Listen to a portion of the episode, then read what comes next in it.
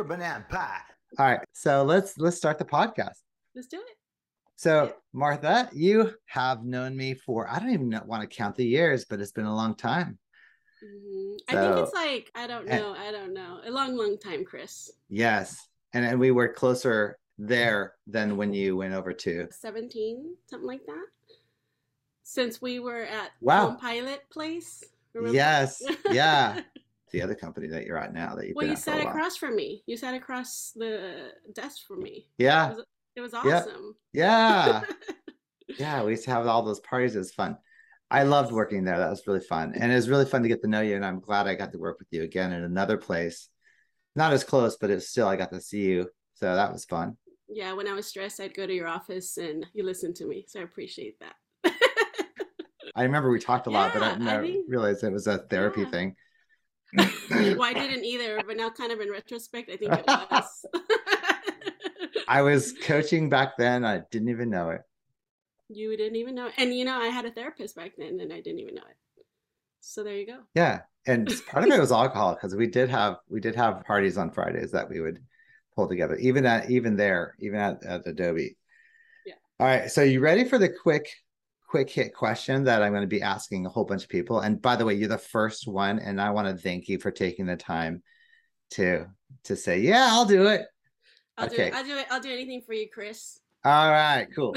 So here here's the quick hit question. Okay. All right, Okay. all right, all right. what what childhood memory or event or situation happened to you that affected your work life now Okay, so this is a very interesting question because honestly, there's a lot of childhood memories and a lot of my I, I just started talking about Chris. As you know, I've been writing stories and whatever on LinkedIn and I've been talking a lot about him, but one that really sticks to to my mind right now is is a story where I was like 5 years old and I got chickenpox alongside my brothers and we had all these red spots all over our body and my mom had no insurance but because we had all these red spots in our body she's like okay i guess i better take him to the doctor now because they're not going away my mom didn't speak english by the way she was an Right. immigrant from mexico and so i was Yeah. five years old and i had just started preschool or kindergarten. So along with all of these red spots i had to go to the doctor and become the family interpreter. And they look at me to tell my mom tell her, your mom that you have chicken pox and you know in my little five year old interpreter body i'm like okay chicken pox how do i interpret chicken pox and you know when you're a kid everything's so literal and so black and white.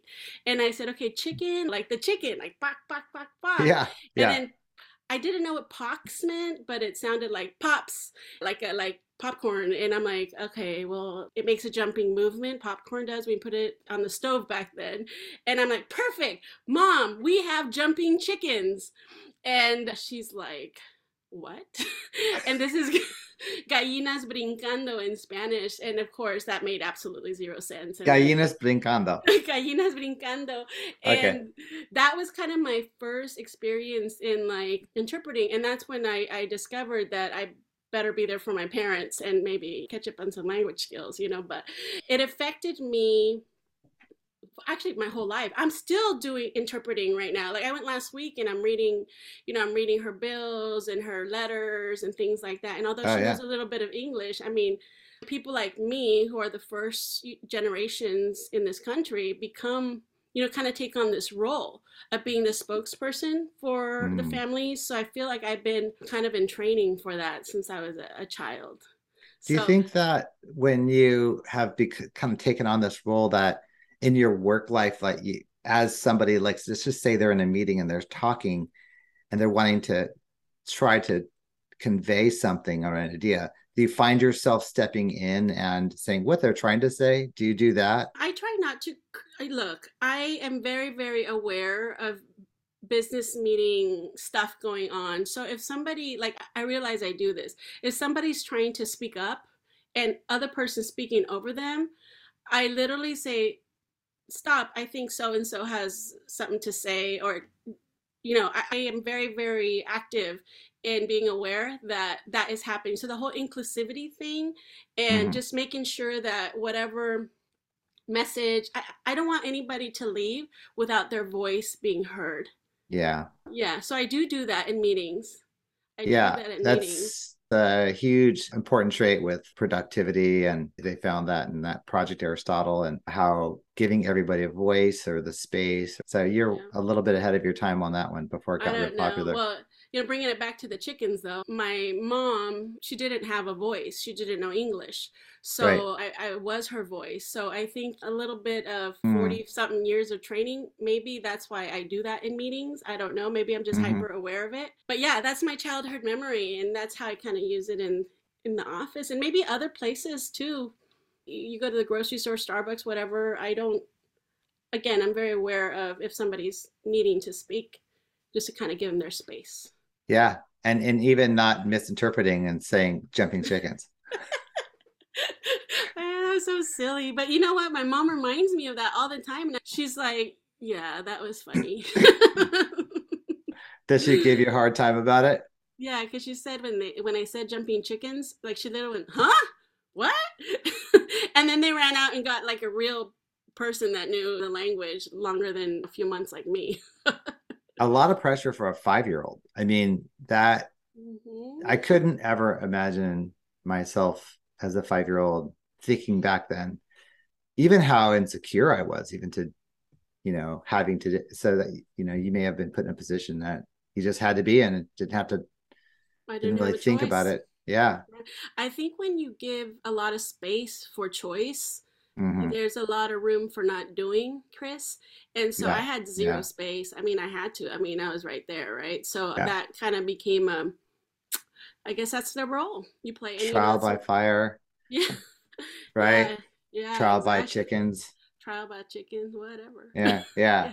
All right. Well, thanks for sharing your story. This this also helps people think about like how they got to where they got and kind of what traits that they might have how they gained them and and maybe people could relate to it in a way where they can also learn from it. I, I did want to ask uh, a parting question. Uh, All right. I'm going to give it to you hard. No, this is easy. for, for you, for someone like you, this is. I didn't easy. study, Chris. I didn't study. No, no studying. Okay, okay, ready. This is a softball because this for you. Right, this is a softball question. Uh, all right, ready. What message do you want to put out into the world? Oh my goodness, Chris, that's like the biggest like universe question, right? And you know, without getting too sappy and all of that good stuff, quite honestly, people just need to be kind I mean, does that sound so dumb? People just need to be nice. I have to tell you, look, I wasn't born in this country. My mom came to the United States as an immigrant. I did too. Anyways, bottom line is, people were really nice. Hey, some people haven't been nice, but the kinder people outweighed the not so kind people. So I feel that we just need to kind of outweigh the world with mm. kindness. Mm and let's yeah. let's kind of trump that other stuff right so look yeah. I, my mom tells me that when we got here somebody gave her a blanket. We didn't have blankets in this country. Somebody gave her some clothing. Kindness, right? Simple stuff. Somebody told her how to sign me up for school when it was time to sign up for school. Somebody gave me my first job. And they were kind. They didn't know nothing about me. And, anyways, mm-hmm. the people didn't overthink. Well, I should say, I feel like I've been who I am because of kind people and kind words. And I feel yeah. like people need to throw kindness and kind words around like freaking confetti everywhere. Yeah. Everywhere. Yeah. And let's just celebrate that. And we would be much better world. I could not be any more in agreement. I love that. Well, again, thank you. You know I love you. I love you. You know you I support Chris. you and I yes. will continue doing so. And thank you so much for taking the time. Of course, and, Chris. Anything uh, for you. Hey, I'm this... gonna throw you a ball. Hold on. All right, all right, ready? Catch it, catch it. Home run. Home run.